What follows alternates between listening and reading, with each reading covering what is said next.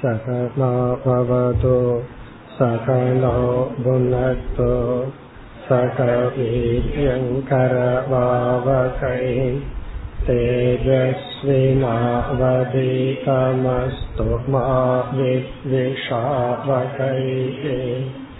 ॐ शान्ति शान्ति शान्तिः வேதம்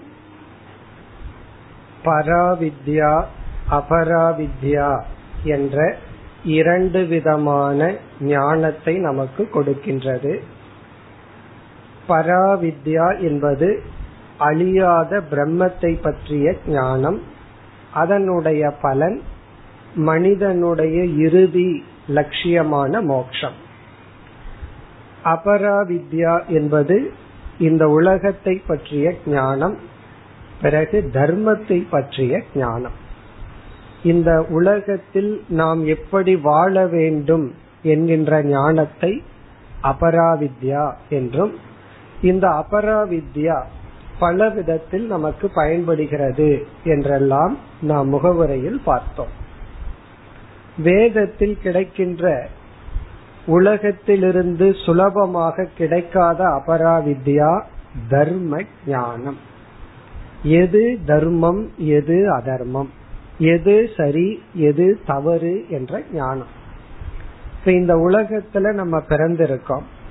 இந்த உலகத்தை நாம் நன்கு பயன்படுத்தி இந்த உலகத்திலிருந்து என்ன அடையணுமோ அதை நம்ம அடையணும். கடையில ஒரு பொருள் வாங்கினால் அந்த பொருளிலிருந்து நூறு சதவீதமான பிரயோஜனத்தை அடைய விரும்புவோம். அப்பொழுதுதான் நம்ம வாங்கினது சக்சஸ் வெற்றின்னு முடிவு பண்ணுவோம். அதே போல இந்த உலகத்துல வந்து உலகத்தை முழுமையா நம்ம பயன்படுத்த பயன்படுத்துவது என்பது தர்மத்தை அறிந்து அதன்படி வாழ்ந்து இந்த உலகத்தில் வெற்றியை அடைதல். இதை போதிக்கின்ற வேதம் பரா அபரா வித்யா என்ற இரண்டு விதமான அறிவின் மூலம் தருகிறதுன்னு பார்த்தோம். பிறகு இந்த வேதம் கூறிய அறிவின் அடிப்படையில் நமக்கு இருக்கின்ற நூல்கள் நான்காக நாம் பிரித்தோம். சூத்திர ரூபமாக தர்மசாஸ்திரமும் அல்லது பிரம்மத்தை பற்றி விளக்குகின்ற நூல்களும் இருக்கின்றதுன்னு பார்த்தோம். இரண்டாவது ஸ்மிருதி சில மகான்கள் ஸ்லோக ரூபமாக தர்மசாஸ்திரத்தையும் அல்லது பிரம்மத்தை பற்றி விளக்குகின்ற நூல்களையும் எழுதியுள்ளார்கள். அடுத்தது இதிகாசம். இதிகாசம்னா ஹிஸ்டரி நடந்த ஒரு சம்பவத்தை மையமாக எடுத்துக்கொண்டு சில மகான்கள் கவிஞர்கள் தர்மத்தை பற்றியும் பிரம்மத்தை பற்றியும் போதித்தார்கள். அடுத்தது புராணம். இந்த புராணத்திலையும் பார்த்தோம்னா அதில் இருக்கிற கதை உண்மையில் நடந்திருக்க வேண்டிய அவசியம் இல்லை கற்பனையாகவும் இருக்கலாம். அந்த கதையின் மூலமாக நமக்கு தர்ம ஞானம் அல்லது பிரம்ம ஞானம் குறிப்பாக போதிக்கப்படுகிறது. இதெல்லாம் நம்ம பார்த்து முடித்தோம். பிறகு சென்ற வகுப்புல புராணத்தினுடைய லட்சணம் பார்த்தோம். ஒரு புராணத்துல என்னென்ன கருத்துக்கள் எல்லாம் பேசப்பட்டுள்ளதுன்னு பார்த்து முடித்தோம். அதுல இறுதியா இரண்டு கருத்தை தான் நம்ம ஞாபகப்படுத்தி கொண்டு நம்ம இந்த நூல்ல செல்ல வேண்டும். அதாவது புராணத்துல இறுதி இரண்டு கருத்து முக்திகி ஆசிரயக என்பது. புராணத்துல வந்து ராஜாக்கள் எப்படி வாழ்ந்தார்கள் என்ற கதையெல்லாம் இருக்கும். பிறகு வந்து எந்தெந்த காலத்தில் எந்தெந்த நீதி பின்பற்றப்பட்டது நன்கு வாழ்ந்த ராஜாக்கள் எப்படி மகிழ்ச்சியாக இருந்து உலகுக்கும் அவர்களுக்கும் மகிழ்ச்சியை கொடுத்து சென்றார்கள் பிறகு தீய அரசர்கள் எப்படி கொல்லப்பட்டார்கள்? இந்த எல்லா கருத்துக்கள் பேசினாலும் புராணத்தினுடைய முக்கிய நோக்கம் மைய நோக்கம் மோக்ஷத்துக்கு ஜீவனை தகுதிப்படுத்துதல். அதுலதான் நம்ம பக்திங்கிற கருத்தையும் பார்த்தோம். ஒவ்வொரு புராணமும் ஒவ்வொரு விஷயத்துக்கு முக்கியத்துவம் கொடுத்து பேசப்பட்டிருக்கும். பாகவதம் என்கின்ற புராணம் பக்தியை மையமாக கொண்டது. அதனாலதான் அந்த தலைப்பையே நம்ம பார்த்தோம். பகவதக இதம் பாகவதம். இது பகவானை பற்றியது அல்லது பாகவதானாம் இதம். பக்தர்களுக்குரியது. பாகவதம்ங்கிற சொல்லுக்கே பக்தர்களுக்குரியது அல்லது பக்தர்களுடைய மேன்மையை பேசுவது அல்லது பகவானை பற்றி பேசுவதுன்னு பார்த்தோம். இப்ப புராணம்ங்கிற நூலுக்குள்ள நாம் நூலுக்குள் நாம் வரும் பொழுது இங்கு பக்திங்கிற சொல் அதிகமாக பயன்படுத்தப்படும். அதனுடைய தாற்பயத்தையும் பார்த்தோம். பகவான வந்து முதல்ல ஒரு ஏக ரூபமாக நமக்கு பிடிச்ச ஒரு உருவமாக பிடிச்ச ஒரு பெயராக கூறப்பட்டு பிறகு அடுத்த ஸ்டெப் வந்து அதே பகவான் அநேக ரூபம் அல்லது அனந்த ரூபம். நாம எந்த பெயருடன் பகவானை வணங்குகின்றோமோ அவரேதான் அனைத்துமாக இருக்கின்றார். பிறகு அடுத்தது என்னன்னா அரூபம். அவரே பிரம்மஸ்வரூபமாக இருக்கின்றார் என்று பகவானை பல படித்துறையில் அறிமுகப்படுத்தி பக்தர்களையும் பல படித்துறையில் அறிமுகப்படுத்தி பாகவத குணங்கள் அப்படின்னு சொல்லி ஒரு பக்தனுக்கு அல்லது ஒரு சாதகனுக்கு என்னென்ன குணம் இருக்க வேண்டும் என்னென்ன கேரக்டர் இருக்க வேண்டும் இவைகளெல்லாம் கூறப்பட்டு பிறகு மோக்ஷமும் கூறப்பட்டுள்ளது. ஆரம்பத்துல பகவான் வேறு பக்தன் வேறுன்னு சொல்லப்பட்டாலும் எல்லா புராணத்தினுடைய இறுதி நோக்கம் அந்த பக்தனை பகவானுடன் ஐக்கியப்படுத்துதல். ஆசிரியகன சரணாகதி. இறுதியில் உலகமும் பக்தனும் பகவானிடம் ஒன்றட கலந்து விடுதல். இதுதான் புராணம்னு பார்த்தோம். பிறகு பாகவத புராணத்தை பற்றியும் நம்ம பார்த்தோம். இந்த பாகவத புராணம் பனிரெண்டு ஸ்கந்தங்களாக. ஸ்கந்தம்னா பிக் சாப்டர்னு புரிஞ்சுக்குவோம். அத்தியாயங்களாக பிரிக்கப்பட்டு ஒவ்வொரு ஸ்கந்தத்திலும் பல அத்தியாயங்கள். இதுல வந்து பத்தாவது ஸ்கந்தத்துடன் கிருஷ்ணாவதாரத்தினுடைய காரியம் முடிவடைகிறது. ஒன்பதாவது ஸ்கந்தம் வரை மற்ற அவதாரங்கள் மற்ற ராஜாக்களினுடைய கதைகள் எதோ வருது. பத்தாவது ஸ்கந்தம் தான் பெரிய ஸ்கந்தம். அதுல ஆரம்பத்துல கிருஷ்ணர் பிறக்கின்றார். பிறகு வந்து பத்தாவது ஸ்கந்தத்தினுடைய இறுதியில் கிருஷ்ண பகவான் தன்னுடைய காரியத்தை முடிக்கின்றார். அதாவது அவதாரத்தினுடைய செயலை முடித்து விடுகின்றார். எப்பொழுது பத்தாவது ஸ்கந்தத்தினுடைய பத்தாவது இறுதி. அதுலதான் தொண்ணூறு சாப்டர் இருக்கு. அதுல அதிகமான பாகவதத்திலேயே போக்கஸ் பண்ற இடம் வந்து கிருஷ்ணருடைய கதை தான் இந்த புராணம் வந்து மகாபாரத இதிகாசத்துடனும் சம்பந்தப்பட்டதுன்னு பார்த்தோம். பிறகு பதினோராவது ஸ்கந்தத்தினுடைய ஆரம்பத்துல என்ன ஆகின்றது? எது குல வம்சத்துக்கு ஒரு சாபம் ஏற்படுகின்றது? அந்த சாபத்தினுடைய விளைவாக கிருஷ்ண பகவானுடைய அந்த குலம் அழிய போகின்றது. அந்த சமயத்தில் கிருஷ்ணரும் தன்னுடைய காரியம் முடிந்து விட்டது என்று பூலோகத்தை விட போகின்றார். அந்த தருணத்தில்தான் உத்தவர் என்பவர் கிருஷ்ண பகவானிடம் இறுதியாக எனக்கு உபதேசம் செய்யுங்கள் என்று கேட்கும் பொழுது பகவான் உபதேசம் செய்கின்றார். அதைத்தான் நாம் உத்தவ கீதை என்று அழைக்கின்றோம். பொதுவா குருவினுடைய பெயர்ல கீதைன்னு வரும். பகவத்கீதை குரு கீதைன்னு வரும். இங்க சிஷ்யனுடைய பெயர்ல வந்திருக்கு உத்தவர் கேட்ட கீதை அல்லது உத்தவருக்கு உபதேசிக்கப்பட்ட கீதை. இப்ப இந்த எந்த சூழ்நிலையில உத்தவ கீதை வருதுன்னு பார்த்துட்டோம். இப்ப நம்ம இடத்துல பாகவதம்ங்கிற புஸ்தகம் இருந்தா பதினோராவது ஸ்கந்தம். இப்ப உங்க கையில் இருக்கிற புஸ்தகத்துல முதல் ஐந்து சாப்டர்ஸ் அது வந்து உத்தவ கீதைக்குள்ள வராது.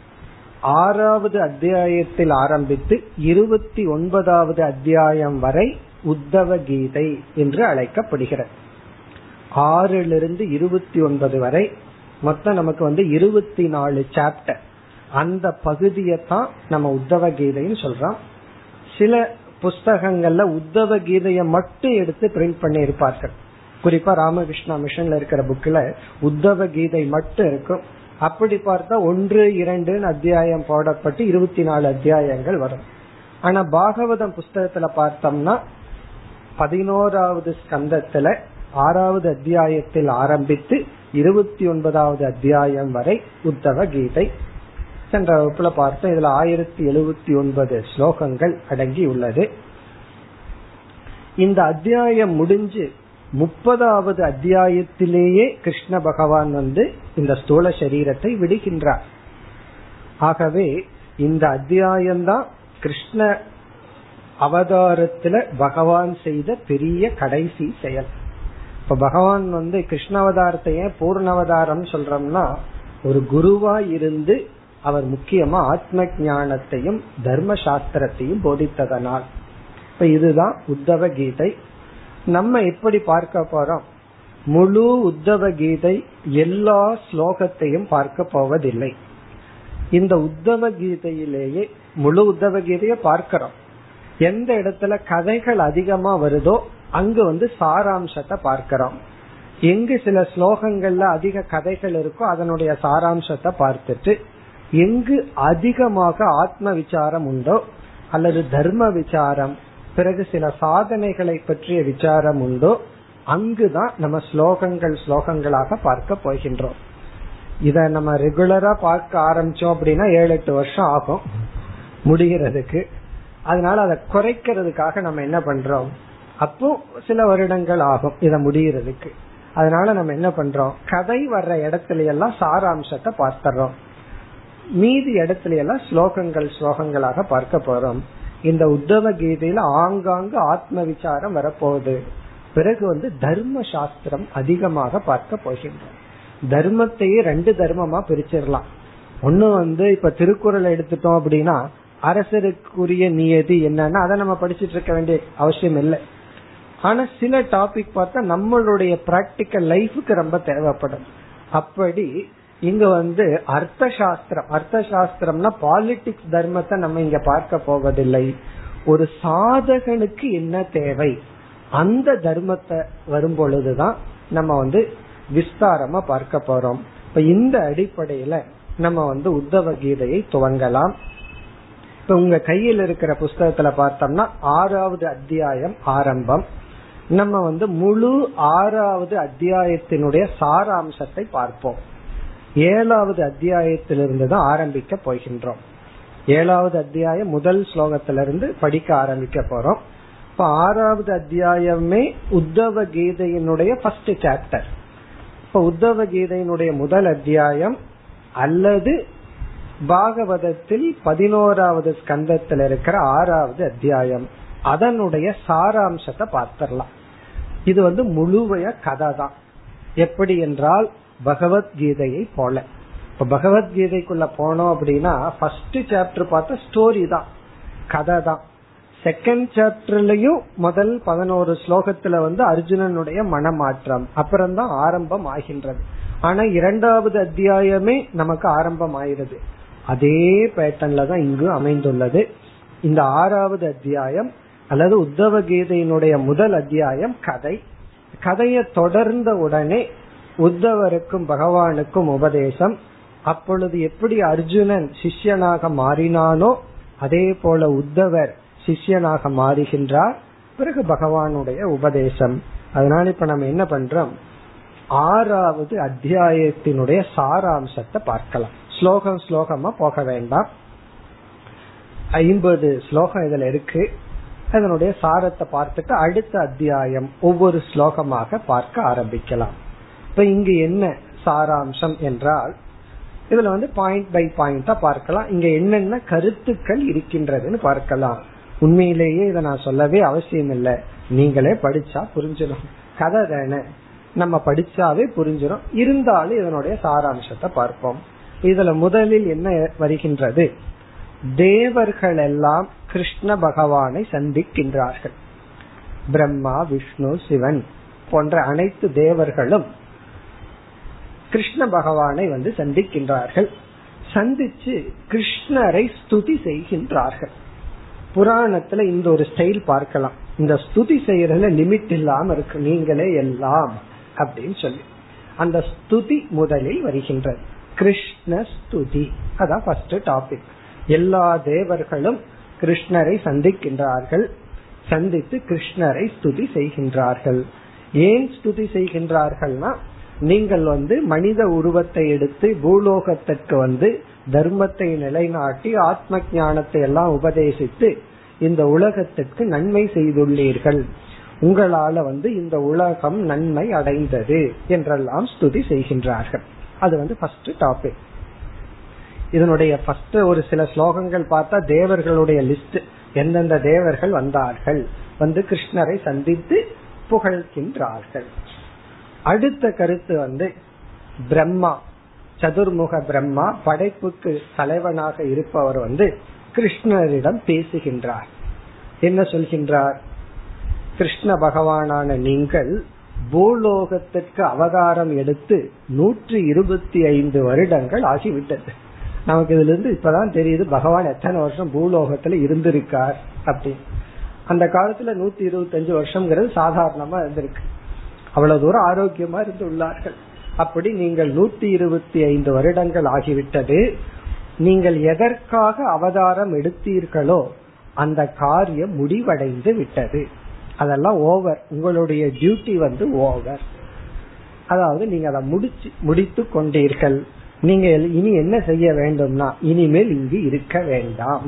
டியூட்டியை முடிச்ச உடனே வீட்டுக்கு போங்கிற மாதிரி நீங்க வந்து நம்ம வீட்டுக்கு வர வேண்டும். நம்ம லோகத்துக்கு வர வேண்டும் வைகுண்டத்துக்கு வந்து விட வேண்டும் இந்த உடலை விட்டு விட வேண்டும் என்று கூறுகின்றார். இது இரண்டாவது கருத்து. மூன்றாவது கிருஷ்ணர் பேசுகின்றார். கிருஷ்ணர் என்ன சொல்றார்? முதல்ல நீங்க சொல்ற பாயிண்ட நான் மறந்து விடவில்லை. எனக்கு ஞாபகம் இருக்கின்றது. என்னுடைய கடமை முடிவடைந்து விட்டது தர்ம ஸ்தாபனம் எல்லாம் நடைபெற்று விட்டது. ஆகவே நான் இந்த உடலை விட்டு தேவலோகத்திற்கு அதாவது வைகுண்ட லோகத்திற்கு வர வேண்டும் என்பது எனக்கு தெரியும். நான் வந்து மறந்து விடவில்லைன்னு சொல்றேன். சில பேர் ஆபீஸ்ல வேலையை முடிச்சுட்டு அங்கேயே உட்காந்துருப்பாங்கல்ல அப்படி இல்லாம நான் வந்து என் டியூட்டியை முடிச்சிட்டு நான் வரத்தான் போறேன்னு சொல்றேன். பிறகு கிருஷ்ணர் என்ன சொல்கின்றார்? அடுத்ததாக இந்த எது குலத்துக்கு ஒரு சாபம் வந்துள்ளது? அந்த நாசத்தை நான் பார்த்து விட்டு வருகின்றேன். என்னுடைய குல நாசத்தை நான் பார்த்துட்டு வர்றேன். அதான் ஞானியினுடைய லட்சணம். நம்முடைய குல நாசத்தையே நான் பார்த்து விட்டு வருகின்றேன் என்று சொல்கின்றார். இது வந்து ரொம்ப வேகமா போகுது. இந்த உத்தவ கீதம் முடிந்த உடனே இருபத்தி ஒன்பதாவது சாப்டர்ல முடியுது. முப்பதாவது சாப்டர் வந்து கதை வேகமா போகுது. அந்த சாப்டர்லயே என்ன ஆகுது எது குலம் நாசம் அடைகின்றது கிருஷ்ண பகவானும் தாக்கப்படுகின்றார் சரீரத்தை விடுகின்றார். அதனால பகவான் சொல்றாரு எதுக்குள்ள நாசத்தை நான் பார்த்து விட்டு வருகின்றேன்? பிறகு பகவான் என்ன செய்கின்றார் எது குலத்தில் உள்ள சில பெரியவர்களை அழைத்து இனி நீங்கள் இங்கு இருக்க வேண்டாம். சில தார்மீகமான வாழ்பவர்களை அழைத்து நீங்கள் ஒரு இடத்திற்கு செல்லுங்கள் என்று சொல்கின்றார். அந்த சமயத்தில் உத்தவர் பகவானிடம் வந்து பேசுகின்றார். இப்போ உத்தவர் யார் என்றால் பகவானுக்கு உறவினர். பிறகு மினிஸ்ட்ரா அங்கு வந்து ஒரு மந்திரியாக இருந்தவர். பகவானுக்கு மிக நெருங்கியவர். பகவானிடம் மிக அன்பு கொண்டவர். இப்படிப்பட்ட ஒருவர். அவர் பகவானிடம் வந்து என்ன பேசுகின்றார்? நீங்கள் வந்து எது குலத்திற்கு சாபம் வந்ததை அறிந்தும் அதற்கான எந்த முயற்சியும் எடுக்கவில்லை. ஏன்னா ஒரு கஷ்டம்னு வந்துட்டா உடனே பகவான் வந்து முயற்சி எடுத்து அதை தீர்ப்பார் அல்ல எது குலத்திற்கு சாபம் வந்தும் நீங்க முயற்சி எடுக்காதது எதை குறிக்கின்றது என்றால் இந்த அழிவை நீங்கள் ஏற்றுக்கொண்டுள்ளீர்கள். இந்த அழிவை வந்து நீங்கள் வந்து விரும்புகின்றீர்கள். இது எனக்கு தெரிகிறது. மேலும் நீங்களும் இங்கு இருந்து சென்று விடுவீர்கள் போல் எங்களுக்கு தெரிகின்றது என்று சொல்லி உங்கள் மீது எனக்கு இருக்கின்ற இந்த அன்பு உங்களுடைய பிரிவை தாங்கிக் கொள்ள முடியாது என்று சொல்லி அது வரைக்கும் சொன்னது பரவாயில்ல தப்பு கிடையாது.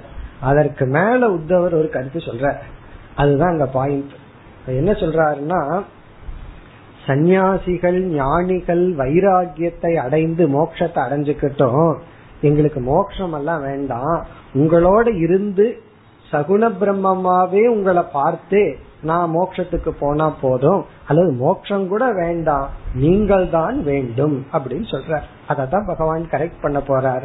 என்னுடைய பர்பஸ் என்ன? நான் எதற்காக வந்துள்ளேன்னா மோட்சத்தை கொடுக்கறதுக்காகத்தான் அப்படின்னு சொல்ல போற என்று சொல்லி அதாவது சந்நியாசிகள் ஞானிகள் பிரம்மத்தை தெரிஞ்சு மோட்சத்தை அடையட்டும்.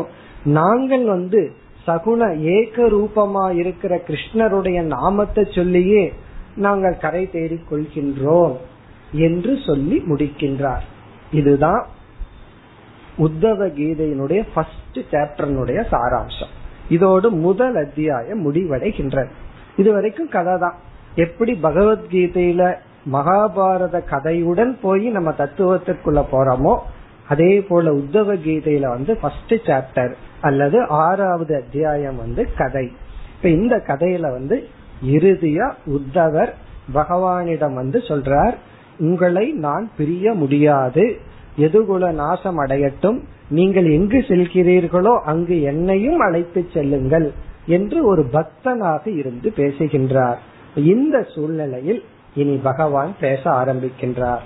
இப்ப நம்ம உத்தவ கீதையில இரண்டாவது அத்தியாயத்திற்கு போறோம். அல்லது பாகவதத்துல பார்த்தா ஏழாவது அத்தியாயம். முதல் ஸ்லோகம் பகவான் பேசுகின்றார். முதல் ஸ்லோகத்தை பார்ப்போம். यतात्तमां महाभाग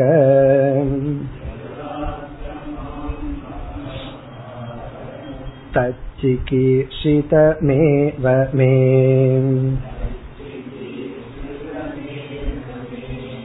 ब्रह्मा भवो लोकपालाः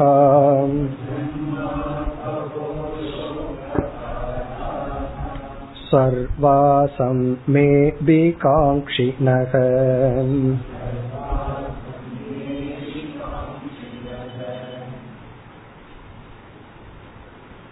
இந்த அத்தியாயத்திலும் முதல் ஐந்து ஸ்லோகங்கள் கதையுடனே சம்பந்தப்பட்டுள்ளது அது வரைக்கும் கதை தான் முதல் ஐந்து ஸ்லோகமும் அந்த கதையோடு சேர்ந்து வருகிறது அதற்கு பிறகுதான் நமக்கு தத்துவ உபதேசம் ஆரம்பம் ஆகின்றது அதனால நம்ம வந்து இந்த முதல் ஐந்து ஸ்லோகம் படிக்கிற வரைக்கும் பாகவதத்திற்குள்ள இருக்கிற ஃபீலிங் இருக்கும்.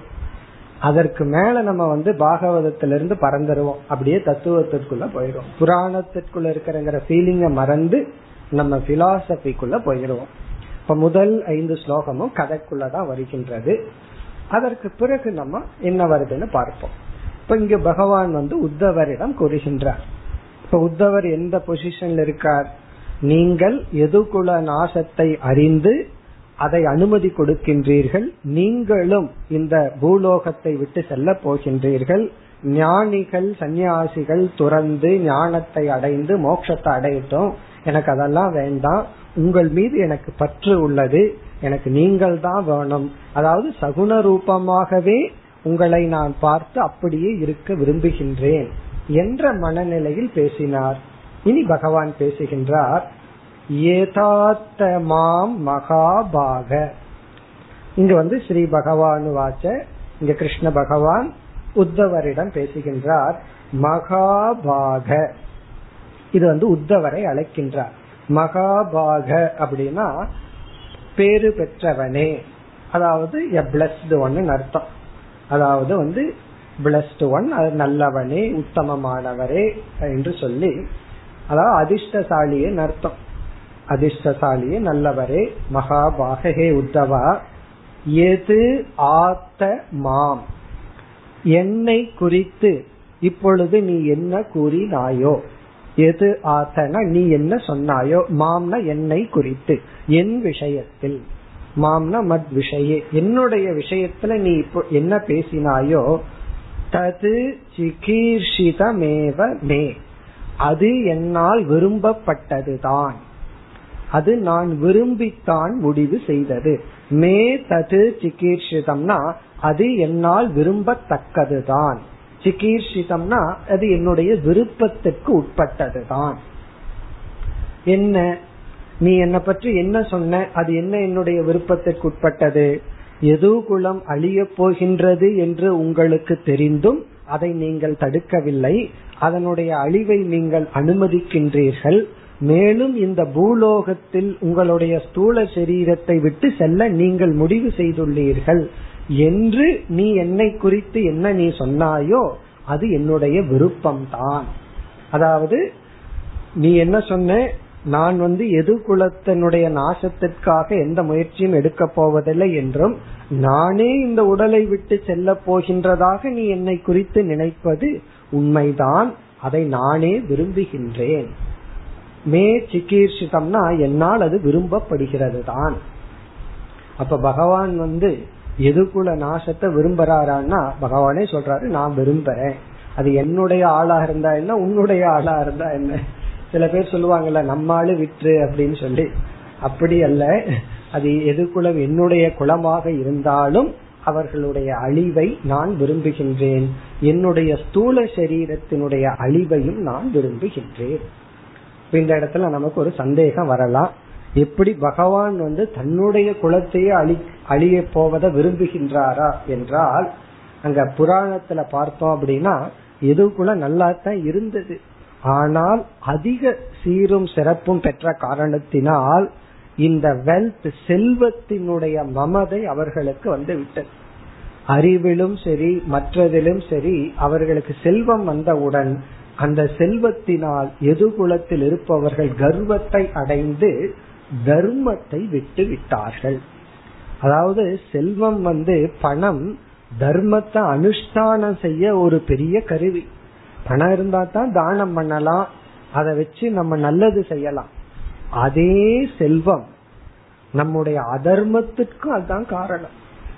தர்மத்துக்கு காரணமா இருக்கிறது என்னன்னா பணம் தான் அதர்மத்துக்கு என்ன காரணம்னா அதுவும் பணம் தான் என்ன பணம்? கொஞ்சம் எக்ஸஸ் மணி அவ்வளவுதான்.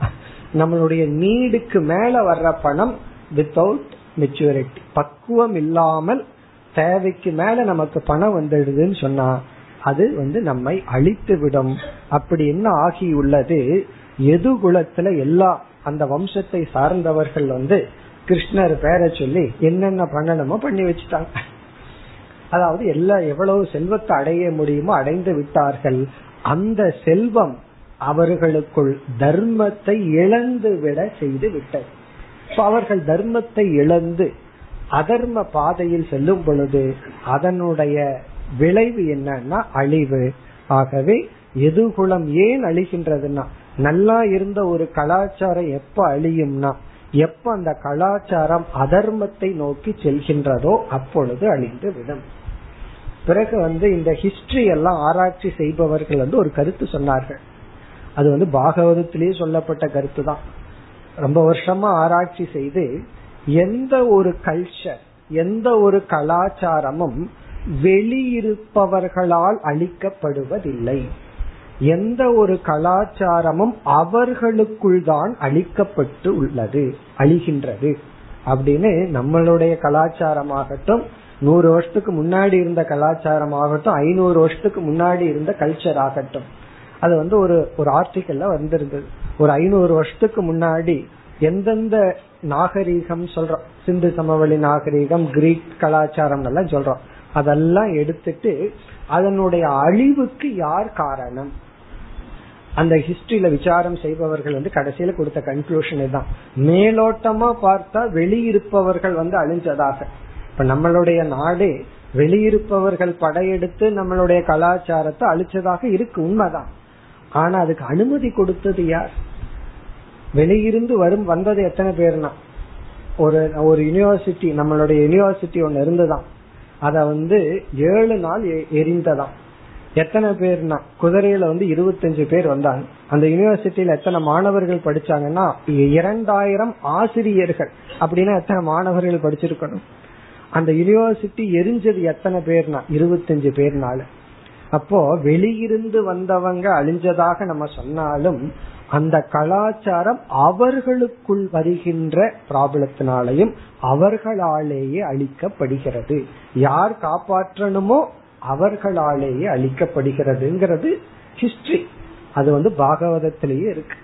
அப்போ எது குலத்தை மற்றவர்கள் வந்து அவங்க கலாச்சாரத்தை அழிக்கவில்லை அவர்கள் அவர்களையே அழிக்கின்றார்கள் அதற்கு மற்றவங்க ஒரு கருவி அளிக்கின்றார்கள் அப்படிங்க என்ன நடந்துள்ளதுன்னா அவர்களுடைய கலாச்சாரம் அதாவது எது குலத்தினுடைய நாசம் நான் விரும்புவது. ரொம்ப பவர்ஃபுல் வேர்டு பகவான் போடுற எதுகுல நாசம் அடைய போகுதுன்னு உங்களுக்கு தெரிஞ்சும் நீங்க அதுக்காக முயற்சி எடுக்கலைன்னா அது நான் விரும்புறது தான் காரணம் அதர்மத்திற்குள் சென்று விட்டார்கள். அவர்கள் அவர்களையே அழித்துக் கொள்கின்றார்கள். பிறகு இரண்டாவது வரியில் இது என்னுடைய விருப்பம் மட்டுமல்ல நான் மட்டும் இந்த பூலோகத்தை விட்டுட்டு போகணும்னு விரும்பல. எதுகுல நாசம் அடைய போறதுங்கிறது என்னுடைய விருப்பமும் மட்டுமல்ல. பிறகு மற்றவர்களுடைய யாருடைய விருப்பம்? பிரம்மா பவோ லோகபாலாகா பிரம்மா அப்படின்னா பிரம்மதேவர். இந்த சிருஷ்டியை படைக்க விரும்புபவர் படைப்பவர். பவக என்றால் சிவன். பவக என்றால் சிவன். லோகபாலாகா என்றால் மற்ற தேவதைகள் மற்ற தேவர்கள். சூரிய தேவன் சந்திரன் அக்னி போன்ற தேவர்கள். இப்ப பவக என்றால் சிவன் பிரம்மா என்றால் பிரம்மதேவர் லோகபாலாக மற்ற தேவர்கள் அனைவரும் மே ஸ்வர்வாசம் அபிகாங்கி நக. என்னுடைய என்னுடைய விஷ்ணுனுடைய அவதாரமான கிருஷ்ணனாக இருக்கின்ற என்னுடைய ஸ்வர்வாசம் அப்படின்னா பூலோகத்தை விட்டு வைகுண்டத்துக்கு வர வேண்டும் என்பதை அபிகாங்கினக விரும்புகின்றார்கள். இதை நான் மட்டும் விரும்பவில்லை. அனைத்து தேவர்களும் சிவனும் பிறகு பிரம்மதேவனும் இதையே விரும்புகின்றார்கள். அப்படின்னா என்னுடைய ஸ்தூல உடலை நான் பூலோகத்தில் விட்டு நான் ஸ்வர்வாசம்னா வைகுண்ட லோகத்திற்கு வர வேண்டும். இதனுடைய தாற்பயம் என்ன அப்படின்னா பூலோகத்தை விட்டு வைகுண்டத்துக்கு வரணும்னா இப்ப பகவான் அப்ப வைகுண்டத்துல இல்லையா? அங்க எம்டியா இருக்கா அப்படின்னா இதனுடைய பொருள் என்னுடைய அவதார கடமை முடிந்து விட்டது. இந்த கிருஷ்ண சரீரத்தை நான் விட வேண்டும் என்பதும் எதிர்குல நாசம் அடைய வேண்டும் என்பதும் எல்லா தேவர்களுடைய விருப்பமாகவும் உள்ளது. இங்க லோக பாலாகங்கிறது அழகான வார்த்தை. இந்த தேவர்கள் எல்லாம் எதற்காக இருக்கின்றார்கள். இந்த பூலோகத்தை பாதுகாப்பவர்கள். அவர்கள் வந்து விரும்புகின்றார்கள். எதை? கிருஷ்ண சரீரத்தை பூலோகத்தில் விட வேண்டும் என்பதை விரும்புகின்றார்கள். இனி அடுத்த ஸ்லோகத்துல அவர்கள் ஏன் விரும்புகின்றார்கள்? நான் ஏன் விரும்புகின்றேன்னா என்னுடைய கடமை முடிந்து விட்டது அதை கூறுகின்றார் இரண்டாவது ஸ்லோகம். मया निष्पातितं ह्यत्र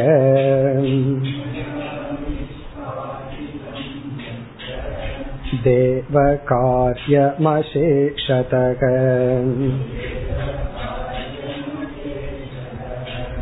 यदर्थमवतीर्णोऽहम्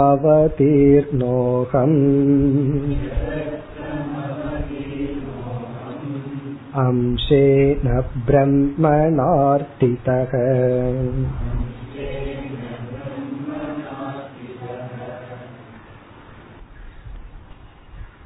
மயா நிஷ்பாதிதம் நிஷ்பாதிதம் அப்படின்னா சமாப்தம் மயா என்றால் என்னால் என்னால் சமாப்தம்னா முடிவு அதாவது நிறைவு செய்யப்பட்டு விட்டது நிஷ்பாதிதம்னா நடத்தி முடித்தாகி விட்டது. முடிச்சாச்சு வேலை முடிஞ்சது அர்த்தம். மயா நிஷ்பாதிதம். என்ன பகவானால் முடிக்கப்பட்டு விட்டது? எங்கு? அத்திர அத்திரன பூலோகத்தில். பூலோகத்தில் என்னால் செய்யப்பட்டு விட்டது. நிஷ்பாதிதம்னா கிருதம். செய்யப்பட்டு விட்டது. என்ன? தேவ காரியம். தேவ காரியம் தேவர்களினுடைய விருப்பம். தேவர்கள் என்ன செய்ய வேண்டும்னு விரும்பினார்களோ அந்த கர்ம. தேவ காரியம் தேவ காரியம் வந்து என்னால் முடிக்கப்பட்டு விட்டது. ஏன்னா எல்லா தேவர்களும் தான் விஷ்ணுவிடம் சென்று நீங்கள் பூலோகத்திற்கு செல்ல வேண்டும் இந்த அவதாரத்தை எடுக்க வேண்டும். இந்த இடத்துல நம்ம கிருஷ்ண அவதாரத்துக்கு போயிடுறோம். பாகவதத்துல எத்தனையோ அவதாரங்கள் வந்து போயாச்சு. இப்ப கிருஷ்ணாவதாரத்துல இருக்கிறோம். நீங்கள் கிருஷ்ணாவதாரம் எடுக்க வேண்டும். இந்தந்த கர்மத்துக்காக இதையெல்லாம் நிலைநாட்டுவதற்கு எடுக்க வேண்டும்னு நீங்கள் சொன்னீங்க எப்படியெல்லாம் தேவர்கள் சொல்லி என்னை அனுப்பி வைத்தார்கள் அந்த என்னென்ன கர்மம் இருந்ததோ அந்த கர்மம் முடிந்து விட்டது. உடனே உத்தவர் நினைக்கலாம் கொஞ்சம் யோசிச்சு பார்த்தீங்கன்னா ஏதாவது கொஞ்சம் இருக்கலாம் அல்லவா? அப்படின்னு அடுத்த சொல் அசேஷதக. அசேஷதகன டோட்டலி ஃபுல்லா மீதி இல்லாமல் மீதி இல்லாமல் நான் கிருஷ்ண சரீரத்தை எடுத்து என்னென்ன செய்ய வேண்டுமோ அனைத்தும் செய்தாகி விட்டது. நம்ம நினைக்க கூடாது. கிருஷ்ண சரீரம் எடுத்து கம்சனை கொள்றது ஒண்ணுதான் வேலை அப்படின்னு. அது ஒன்று மட்டும் அல்ல அறிவை கொடுக்கிறது தர்மத்தை நிலைநாட்டுவது பக்தர்களுக்கு அருள்வது எல்லாமே. பகவான் என்னென்னலாம் செய்தாரோ அத்தனைக்கும் பகவான் தோன்றினார். அது நடைபெற்று விட்டது. பிறகு இரண்டாவது வரில் எதர்த்தம் அவதீர்ணக அகம். எதர்த்தம்னா எதன் பொருட்டு எதன் காரணமாக அகம் அவதீர்ணக நான் அவதரித்தேனோ. அகம் அவதீர்ணகன நான் அவதாரத்தை எடுத்தேனோ. இந்த இடத்துல அகம்ங்கிறது விஷ்ணுவை குறிக்கின்றது. விஷ்ணுவாக இருக்கின்ற நான் எந்த காரியத்திற்காக கிருஷ்ண சரீரமாக அவதாரத்தை நான் எடுத்தேனோ. அப்படி எடுக்கும் பொழுது எப்படி எடுத்தாராம்? அம்சேன சக. அம்சேன சக என்றால் என்னுடைய ஒரு அம்சமான பலராமனுடன் அவதாரத்தை எடுத்தேனோ. இங்க அம்சக என்று சொல்வது பலராமரை குறிக்கின்றது. பலராமருடன் சேர்ந்து நான் எந்த அவதாரத்தை எடுத்தேனோ முதல் வரியில கனெக்ட் பண்ணணும். அந்த அவதார காரியம் மயா நிஷ்பாதிதம். அந்த அவதாரத்தினுடைய கர்மமானது என்னால் நிறைவேற்றப்பட்டு விட்டது. அம்சேன சகான என்னுடைய அம்சமான பலராமனுடன் சேர்ந்து நான் எந்த அவதாரம் எடுத்தேனோ. சரி இந்த மாதிரி அவதாரம் நீங்கள் எடுப்பதற்கு என்ன காரணம்? கடைசி சொல் பிரம்மணா அர்த்திதக. பிரம்மதேவரால் வேண்டப்பட்டவனாக நான் எந்த அவதாரத்தை எடுத்தேனோ. அப்ப வந்து பகவான் அவதாரம் எடுக்கிறது கூட பகவானுடைய சாய்ஸ் அல்ல. மற்ற தேவர்கள் அவங்க எல்லாம் வேண்டி நீங்கள் இந்த நிலையில் இப்படிப்பட்ட ஒரு அவதாரத்தை எடுத்து இவ்விதத்தில் தர்மத்தை நிலைநாட்ட வேண்டும்னு வேண்டினார்கள். இப்ப பிரம்மனால் வேண்டப்பட்டு என்னுடைய அம்சம் ஒரு அம்ச என்னுடைய அம்சமான பலராமனுடன் எதற்காக நான் அவதாரத்தை எடுத்தேனோ அதை அப்படியே இரண்டாவது வரையிலிருந்து முதல் வரையில கனெக்ட் பண்ணி தது அவதாரம் கர்ம தேவ காரியம் அசேஷதக அத்ரகி மயா நிஷ்பாதிதம். அந்த அவதாரத்தினுடைய கர்மமானது என்னால் நிறைவேற்றப்பட்டு விட்டது. இப்ப வந்து நம்ம கிருஷ்ண பகவானுடைய லாஸ்ட் ஸ்டேஜ்ல கீதையை கேட்கும் பொழுது கிருஷ்ணர் வந்து ஃபுல்லா இருக்கார். ஆனா இந்த உபதேசம் வந்து கிருஷ்ணர் இறுதிய நமக்கு சொல்ற உபதேசம். இது அவதாரம்.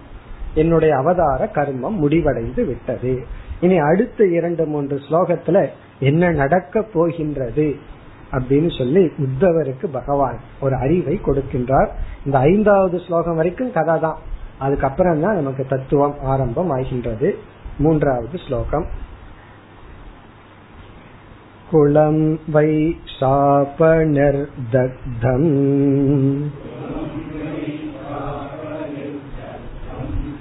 नङ्क्ष्यन्त्यन्योन्यविग्रहात्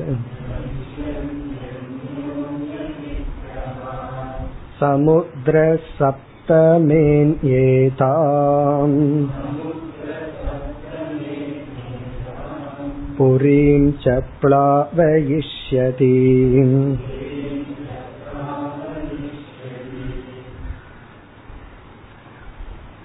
என்ன நடக்கப் போகின்றது என்று உத்தவருக்கு பகவான் கூறுகின்றார் முதலில் என்ன நடந்ததுன்னு சொல்றார். குளம் வை சாப நிர்தத்தம். குளம்னா இங்க எது குளம்? நம்முடைய இந்த எது குளமானது சாப நிர்தத்தம். சாபத்தினால் எரிக்கப்பட்டுள்ளது. நிர்தக்தம்னா சாபம் அடைந்துள்ளதுன்னு அர்த்தம். சாபத்தினால் எரிந்துள்ளது. அப்படின்னு என்ன அர்த்தம்னா சாபம் அடைந்துள்ளது. நான் ஏற்கனவே உங்களிடம் கூறினேன் அந்த கதையெல்லாம் நீங்கள் உங்களுக்கு தெரியும். தெரியலனா படித்து கொள்ளலாம். ஏன் சாபம் வந்தது? எப்படி சாபம் வந்ததுங்கிறதெல்லாம் ஸ்டோரி தான் கதை. இந்த எதுகுலம் சாபத்துக்கு உட்பட்டு விட்டது. சரி அதனுடைய விளைவென்ன சாபத்தினுடைய விளைவென்ன நங்ஷதி அந்யோன்ய விக்கிரகாத். நங்ஷதினா அழிய போகின்றது. விரைவில் அழிய போகின்றது.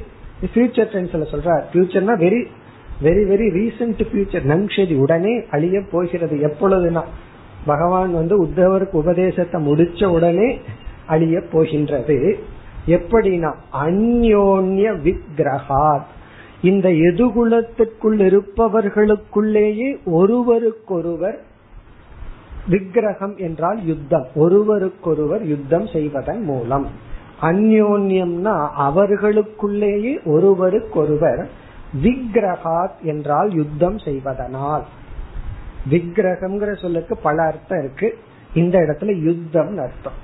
பகவானுடைய உருவத்தையும் விக்கிரகம் சொல்லுவோம். கோயில் இருக்கிற உருவத்தையும் விக்கிரகம் சொல்லுவோம். இந்த இடத்துல விக்கிரகம் அப்படின்னு சொன்னா யுத்தம் ஃபைட் ஒருவருக்கொருவர் யுத்தம் செய்து இந்த குளமானது அழிய போகின்றது. அதுக்கப்புறம் என்ன ஆகும்னா குளம் மட்டுமல்ல நம்ம ஊரே என்ன ஆக போகுதுன்னு சொல்றார்? துவாரகையே என்ன ஆக போகின்றதா? சமுத்திரக சப்தமே அக்னி. ஏழாவது நாளில் இன்றிலிருந்து ஏழே நாள் தான் ஏழாவது நாள்ல என்னமாகுமா? சப்தமேன ஏழாவது அக்னின நாட்களில். இன்னொன்னு ஏழு நாள் தான் இருக்கு. ஏழாவது நாளில் சமுத்திரக சமுத்திரமானது கடலானது ஏதாம் புரீம் இந்த துவாரகா புரியை நகரத்தை பிளாவயிஷ்யதி மூழ்கடிக்க போகின்றது. இந்த துவாரகையானது அதற்கு பிறகு இந்த ஊரே என்னாக போகுதா இந்த நகரமே சமுத்திரத்தினால் மூட போகின்றது சப்தமே அண்ணன் ஏழாவது நாளில் இது நடக்க போகின்றது பிறகு என்ன ஆக போகின்றது அடுத்த ஸ்லோகம் यर्ह्येवं मया त्यक्तः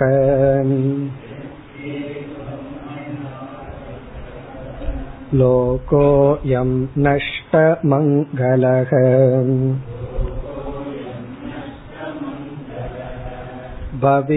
भविष्यत्यचिरात् साधो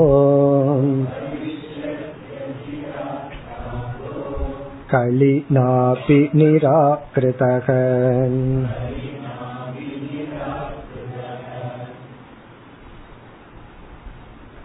நமக்கு கதையில தெரியும் கிருஷ்ண பகவான் இந்த உலகத்தை விட்டு சென்றவுடன் கலியுகமானது பிறக்கின்றது. இப்ப நம்ம வந்து கலியுகத்தில் இருக்கிறோம். அப்படி கலியுகத்து கலியுகம் வரப்போகின்றது என்று சொல்லி நான் இந்த உலகத்தை விட்டு சென்றவுடன் இந்த புரி இந்த ஊரானது அதாவது இந்த துவாரகையானது தர்மத்தை இழந்து அழிய போகின்றது என்று கூறுகின்றார். எர்ஹி அயம் மயா தெக்தக. மயா தெக்தக. என்னால் விடப்பட்டு இங்க கிருஷ்ண சரீரத்துடன் இருக்கின்ற நான் நானும் இந்த சரீரத்தை விட்டு செல்ல போகின்றேன். மயா தெக்தக. நான் இந்த தேசத்தை விட்டவுடன் என்ன ஆகுமா அயம் லோகக நஷ்ட மங்களக. இந்த லோகமானது. இங்க லோகம்னா குறிப்பா துவாரகா புரியானது நஷ்ட மங்களக மங்களத்தை இழந்ததாக போகிறது. இப்ப கிருஷ்ண பகவான் இருக்கிறது தான் மங்களம். கிருஷ்ண பகவான் சென்றவுடன் இந்த தேசமானது மங்களத்தை இழக்க போகின்றது. இந்த இடத்துல மங்களம்ங்கிற சொல்லுக்கு விளக்காசிரியர் தர்மம்னு பொருள் சொல்கிறார்கள். நஷ்ட தர்மக தர்மமானது சென்றுவிட போகிறது. இதெல்லாம் எவ்வளவு நேரம்னா? அஜிராத். ரொம்ப குயிக்கா நடக்க போகுதுன்னு சொல்ற அதாவது மிக மிக விரைவில் சாதோ சாதோ என்று இங்கு உத்தவரை பகவான் அழைக்கின்றார். பவிஷ்யதி அச்சிராத் சாதோ. நடக்க போகிறது அச்சிராத் உடனடியாக நடக்க போகிறது சாதோ. அது மட்டுமல்ல கலினா அபி நிராகிருத்தக. கலினா என்றால் களி என்ற காலத்தாலும் நிராகிருத்தகங்கிற சொல்லுக்கு வியாப்தக அப்படின்னு பொருள். களியினால் வியாபிக்கப்பட போகிறது களினா நிராகிருத்தக அப்படி பவிஷ்யதி. இங்க நிராகிருத்தம்னா நீக்குவதுன்னு பொருள் அல்ல வியாப்தக. களியினால் வியாபிக்கப்பட போகிறது அப்படின்னா கலிதேவன் வர போகின்றான். அடுத்த ஸ்லோகத்துல பகவான் சொல்றார் இந்த களி காலத்துல மக்களுக்கு என்ன ஏற்படும்? கலிகாலத்துல மக்களினுடைய டேஸ்ட் என்னன்னு சொல்ற நம்ம கேக்குறோம்ல உங்களோட டேஸ்ட் என்ன அப்படின்னு அதே போல கலிகாலத்துல மனிதர்களுடைய டேஸ்ட் என்ன அப்படின்னு பகவான் அடுத்த ஸ்லோகத்துல சொல்ல போகின்றார் ஐந்தாவது ஸ்லோகம் நவஸ்தவ்யம் त्वयै வேக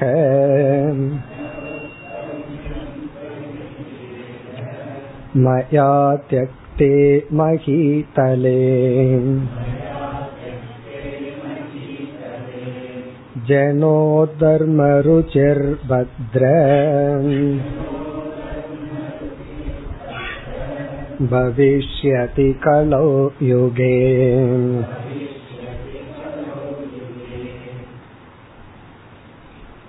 முதல் வரியில் உத்தவருக்கு பர்சனல் அட்வைஸ் தனிப்பட்ட ஒரு அட்வைஸ் பண்றார் தனிப்பட்ட நிலையில ஒரு அட்வைஸ் கொடுக்கிறார். என்ன? ந வஸ்தவ்யம் துவயா. ஈக இங்கு நீ இருக்க கூடாது அட்வைஸ் பாரு நீ இங்கு இருக்க கூடாது காரணம் என்ன? இந்த பூமியே அழிய போகின்றது. எல்லாம் ஒருவருக்கு ஒருவர் வந்து யுத்தம் செய்ய போகின்றார்கள். ஆனா நீ மகாத்மாவாக உத்தமனாக இருப்பதனால் நீ இங்கு இருக்க கூடாது ந வஸ்தவ்யம் தொயா இக எப்பொழுதுனா? மயா தியக்தே என்னால் இந்த இடம் விடப்பட்ட பிறகு நான் இந்த இடத்தை விட்டு போனதற்கு பிறகு நீ இங்கு இருக்கக்கூடாது எங்கின மகீதலே. மகீதலே தெத்தே சதி. அதாவது என்னால் இந்த பூமியானது விடப்பட்ட பிறகு நீ இந்த இடத்தில் இருக்க கூடாது அதாவது இந்த இடத்துல நான் போயிட்டேன் அப்படின்னா நீ இங்க இருக்காத. அதனால நம்ம பார்க்கிறோம் உத்தவ கீதையில உத்தவர் இந்த ஞானத்தை அடைஞ்சதற்கு பிறகு கடைசியில என்ன ஆகுதுன்னா அர்ஜுனன் வந்து தன்னுடைய சொதர்மத்தை அங்கு செய்தான். உத்தவர் வந்து பதரி என்ற ஒரு ஆசிரமத்திற்கு சென்று அவருடைய வாழ்நாளை கழிக்கின்றார். இந்த உபதேசம் அவருக்கு புரிஞ்சுதுங்கிறதுக்கு என்ன லட்சணம்னா இந்த ஞானம் அவருக்கு ஒரு நிவிருத்தியை கொடுத்தது. இந்த அறிவை அடைஞ்சு மன நிறைவுடன் பகவானே சொல்ல போறார் கடைசியில. இருபத்தி ஒன்பதாவது அத்தியாயத்துல சொல்றார் நான் உனக்கு சொல்ல வேண்டியதை சொல்லிட்டேன். இனி நீ வந்து என்னுடைய ஆசிரம் பகவானுடைய ஆசிரமத்துக்கு பதரின்னு அந்த ஆசிரமத்திற்கு பெயர். நீ அங்கு சென்று அந்த ஆசிரமத்தில் உன்னுடைய எஞ்சிய காலத்தை கழித்து விடுன்னு சொல்லுவார். உத்தவரும் அதையவே செய்வார். அவருடைய கடைசி காலத்தில் இந்த அறிவுடன் ஜீவன் முக்தனா இருந்து செல்ல போகின்றார். அதனுடைய ஆரம்பம் இது இங்க வந்து ந வஸ்தவ்யம் தொயா. நீ இங்க இருக்க வேண்டாம். எப்பொழுது நான் இந்த பூலோகத்தை விட்டதற்கு பிறகு.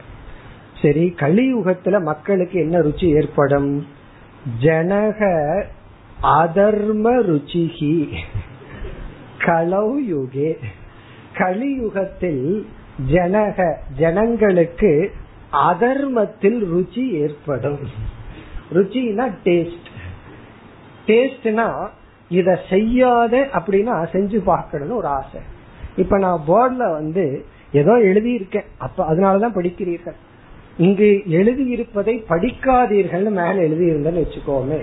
ஃபர்ஸ்ட் என்ன ருச்சி ஏற்படும் என்ன படிக்காதீங்கன்னு சொல்றாங்க. படிச்சு பாத்துருவோமே அப்போ இத செய்யாதீங்கன்னு சொன்னா அதத்தான் செய்யணும்னு தோணுது. ஒரு சின்ன பையன் எங்கிட்ட வந்து சொல்றான்.